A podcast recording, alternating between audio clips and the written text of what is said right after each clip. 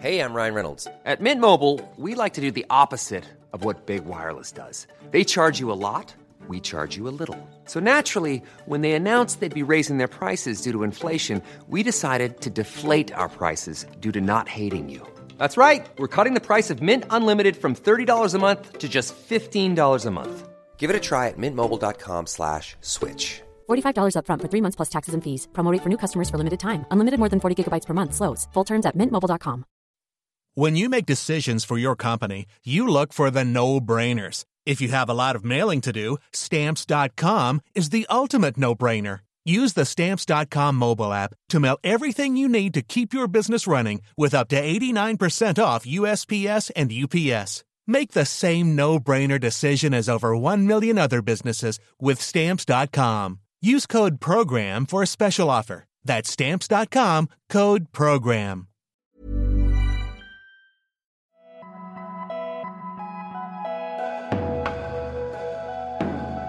Welcome to Queerly Beloved, a podcast from Broadly about the families we choose. I'm Sarah Burke. And I'm Fran Tirado.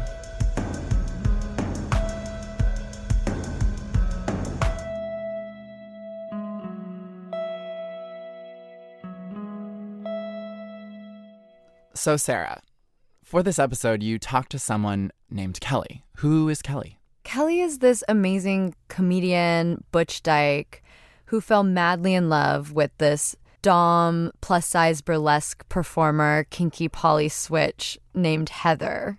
So it's basically like a queer rom com. Like that is a meet cute in a queer rom com, pretty much. Yeah, basically. but also, there's a turn.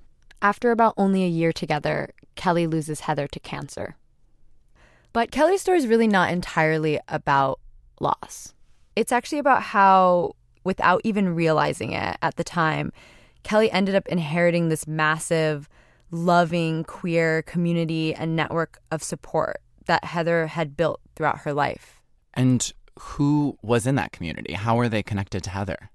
Well, they were actually mostly people that Heather had slept with. Oh my God. Can you imagine talking to all of your exes' exes? I know, right? But it actually ends up turning out in a pretty unexpected way.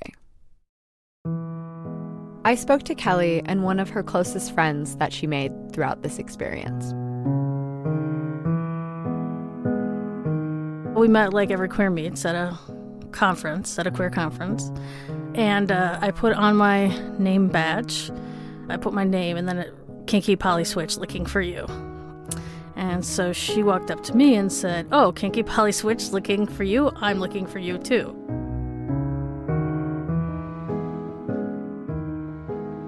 Within seven months of the relationship starting, she had a recurrence of ovarian cancer. And so within like eight months of our very first date, she was really, really ill. Uh, and she said, Well, you know, if you want to have a relationship, you should probably move out here and probably sooner rather than later because this isn't a good time to do long distance. So actually, she was living in San Francisco, but she and I moved to Portland where it's um, slightly better pace to be poor and sick and queer.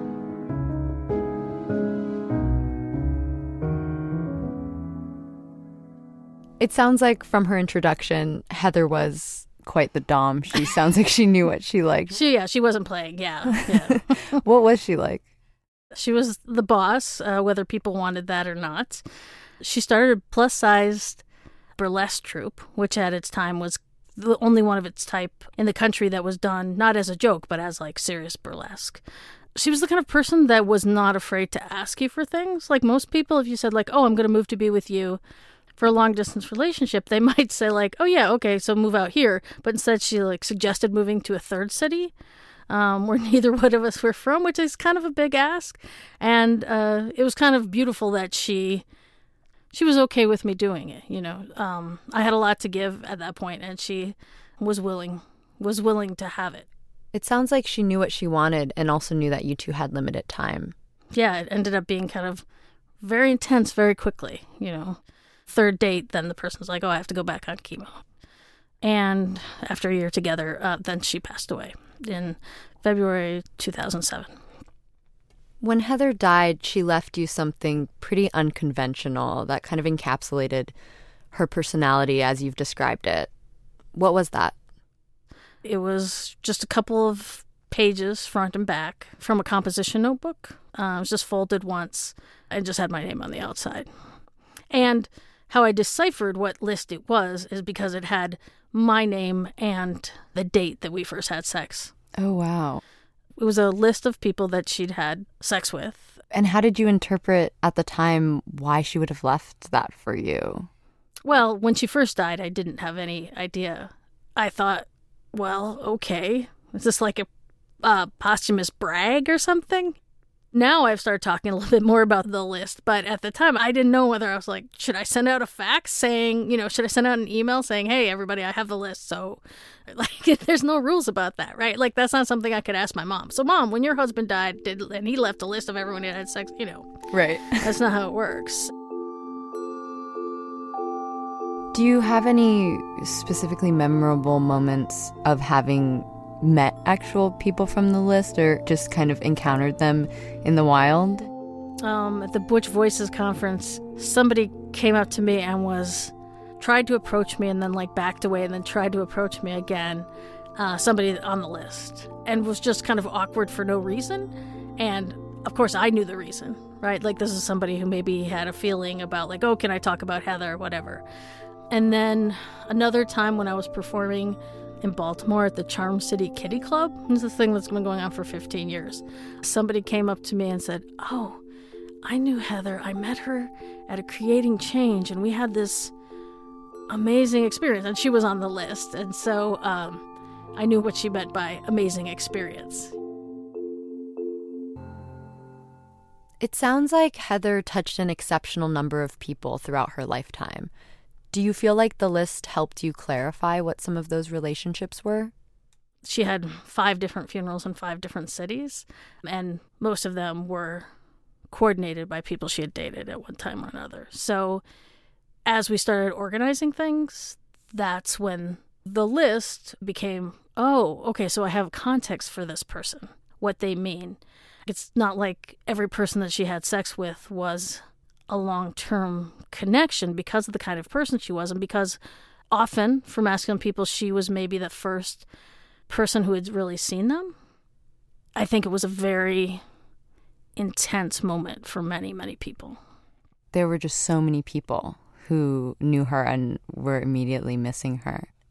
How many people would you say did you end up kind of meeting from this list and becoming close with? Uh, as far as meeting, I think I started checking them off. I think it's like 73 Wow. um, that I've met. There's many more than that on the list. It really reinforced if there was like a kinky, chubby, uh, masculine of center person in the United States, I felt like pretty much she covered them, you know? and then there's a number that I'm close with that I still, um, maybe I don't see them every day or they don't live in the city, but I still have connections with them. And when I travel, I see them and, you know, we text back and forth or, you know, sometimes on like the anniversary of Heather's death, we um, talk, that kind of thing. Mm-hmm. Once you actually started meeting all these people from the list, how did that change your understanding of why Heather left it for you? Like, what do you think that her intention was now looking back? It's hard to say what her intention was.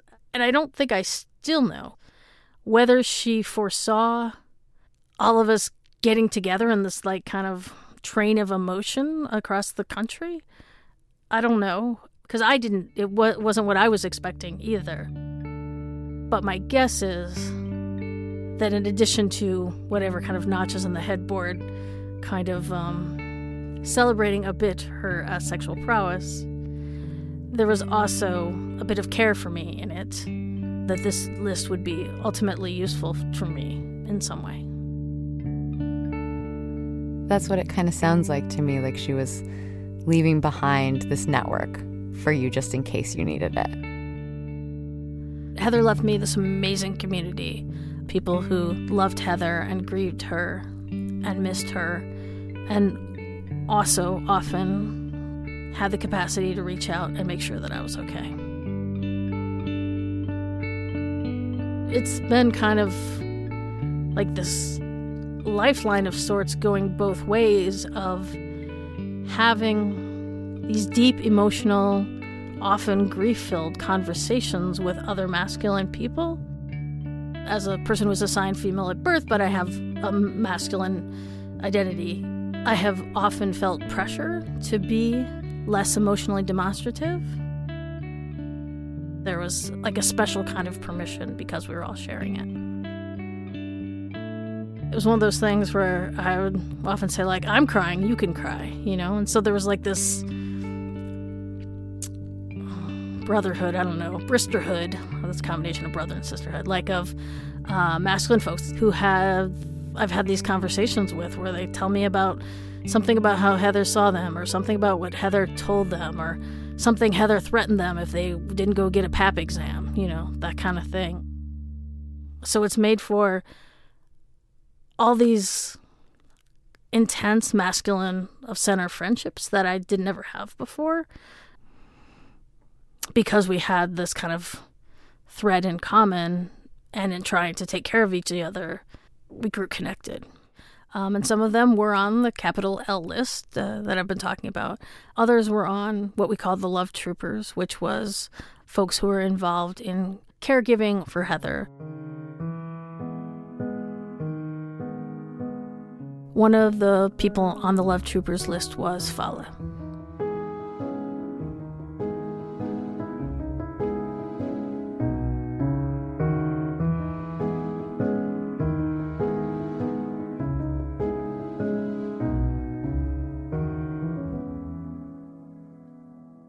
So my name is Fola Demopoulos, and I am currently living in Nashville, Tennessee.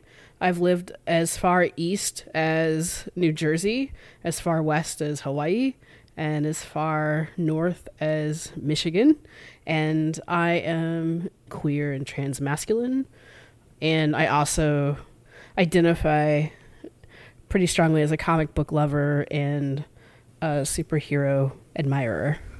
How did you know Heather? So Heather and I met through a mutual friend while I was in grad school at the University of Michigan. And then I think Heather and I we just continued to be in the same spaces, whether they were kink spaces or queer spaces or some combination thereof or activist spaces. So I think that's how we first got to know each other. And can you describe your relationship a little bit? I would describe Heather and I as friends, and she also intimidated me just a little bit. And she was somebody that I felt like we, we were comrades in arms, and in some ways, around the social justice work we were doing in different places in Michigan and, and elsewhere. Could you share with me one of your favorite memories of Heather? So one of my favorite memories of Heather is going to a play party and surprising her. We were at a conference and I was invited to go and she became very surprised that I had never been to a play party. And and having some conversation also with Heather around what kink meant and what it meant to be part of kink community and, and what it also meant for me to be going into that kind of a space for the first time. It was a queer kink space and I couldn't have imagined being in any other circumstance where where somebody else would have been introducing me to that space. It sounds like she was kind of this amazing person that would push people out of their comfort zones, but in a way that felt really safe and supported and exciting. She spoke her mind and challenged people sometimes to lean in and sometimes to expand and and also did so from a place of care.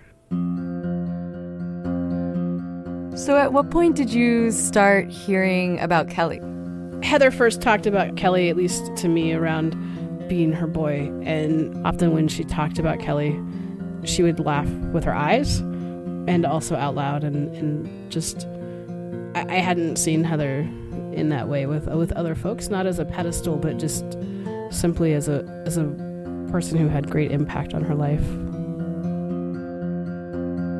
The first time I met Fala in person was probably a little bit after three years after Heather died, and I was going to perform at the university where Fala was the director of the LGBT Center. And they picked me up at the airport, and one of my friends was like, Oh, aren't you going to look at a picture first? And I was like, I can find one of Heather's people. That is not going to be a problem. And it was no problem. I could definitely pick them out of a crowd.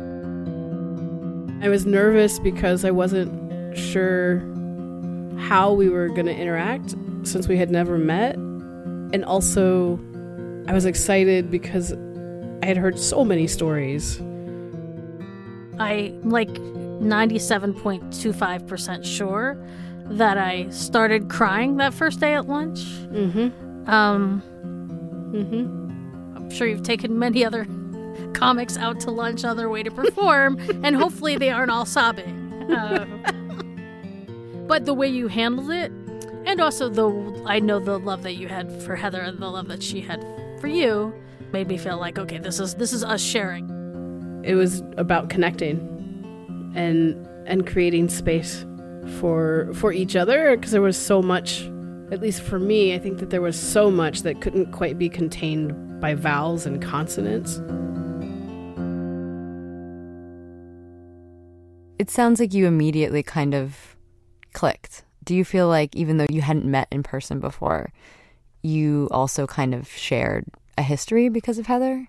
I, I was fairly certain that I could bring my whole self, and also there were pieces of masculinity. It was about recognizing pieces of of what I thought was part of our, both of our stories, and not having to catch one another up. Kind of like when when I'm in queer spaces and I don't have to rehash what it means to have a coming out story. Even though our stories are different, there are pieces of that that there are some blanks that already get filled in. You know, we got to start halfway through the race. You know, So it wasn't only about Heather sort of vetting us, but it was also about how Heather talked about Kelly as a person, uh, and that was part of my excitement in meeting in meeting you. I'm not sure if you knew that, but no, I didn't know that. mm-hmm. It felt like um, you were able to access your emotions, and then that helped me be safe with expressing mine. Hmm. I didn't know that. I remember leaving the conversation feeling so grateful. And that there were those spaces that we created for each other to be that vulnerable. Like I remember thinking that we'd been so vulnerable and that I also was very clear that that didn't that wasn't a normal of my life. And, and I wasn't sure that it was a normal part of your life. And I just remember feeling so grateful.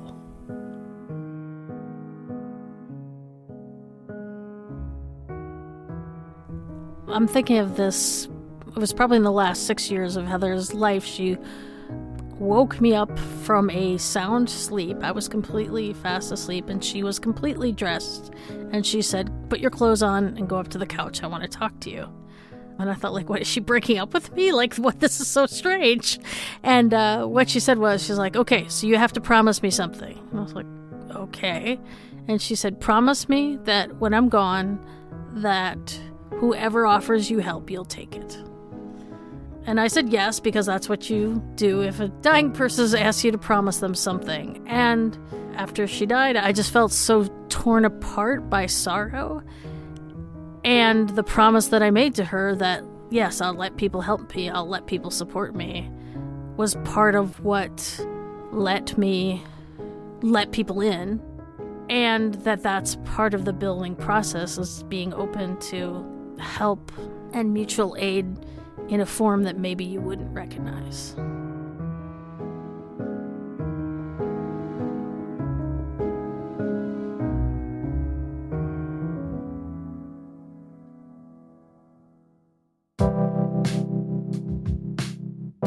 Queerly Beloved is a production of Vice Media and Broadly.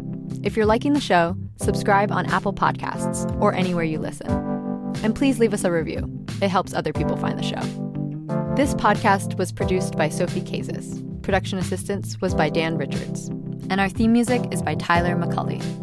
But before you go, we want to share one last thing with you. We reached out to our Broadly readers for your stories about chosen family and queer icons, and we got some really amazing responses. If you want to leave us your story about chosen family, call our inbox at 707 412 8388, and your voicemail could be featured on Queerly Beloved. Thanks so much for listening.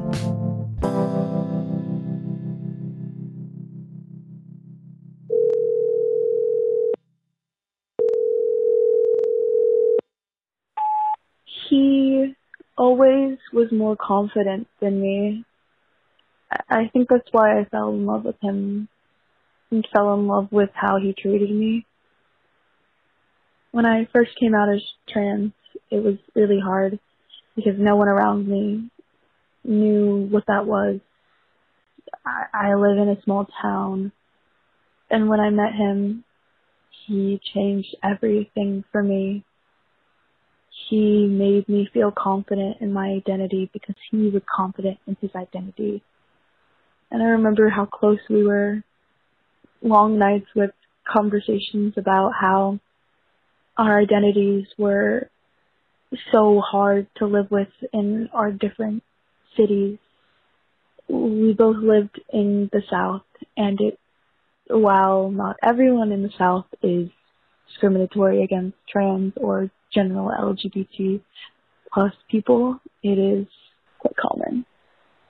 So, speaking to him about how I felt and how alone I felt, and him supporting me and being one of the first people to tell me that I am valid in my identity made me feel worth love and worth being accepted.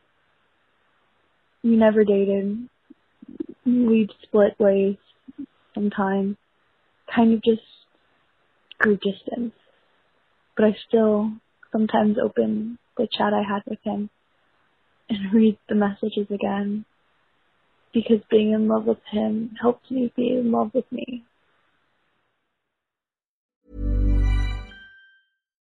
When you make decisions for your company, you look for the no brainers. And if you have a lot of mailing to do, stamps.com is the ultimate no brainer. It streamlines your processes to make your business more efficient, which makes you less busy. Mail checks, invoices, legal documents, and everything you need to keep your business running with stamps.com. Seamlessly connect with every major marketplace and shopping cart. Schedule package pickups and see your cheapest and fastest shipping options from different carriers with rates up to 89% off USPS and UPS rates. And with the stamps.com mobile app, you can take care of mailing and shipping wherever you are. Make the same no-brainer decision as over 1 million other businesses with stamps.com. Sign up with code program for a 4-week trial plus free postage and a free digital scale. No long-term commitments or contracts. That's stamps.com. Code program. When you need mealtime inspiration, it's worth shopping Kroger, where you'll find over 30,000 mouthwatering choices that excite your inner foodie. And no matter what tasty choice you make, you'll enjoy our everyday low prices, plus extra ways to save, like digital coupons worth over $600 each week. You can also save up to $1 off per gallon at the pump with fuel points. More savings and more inspiring flavors make shopping Kroger worth it every time. Kroger, fresh for everyone. Fuel restrictions apply.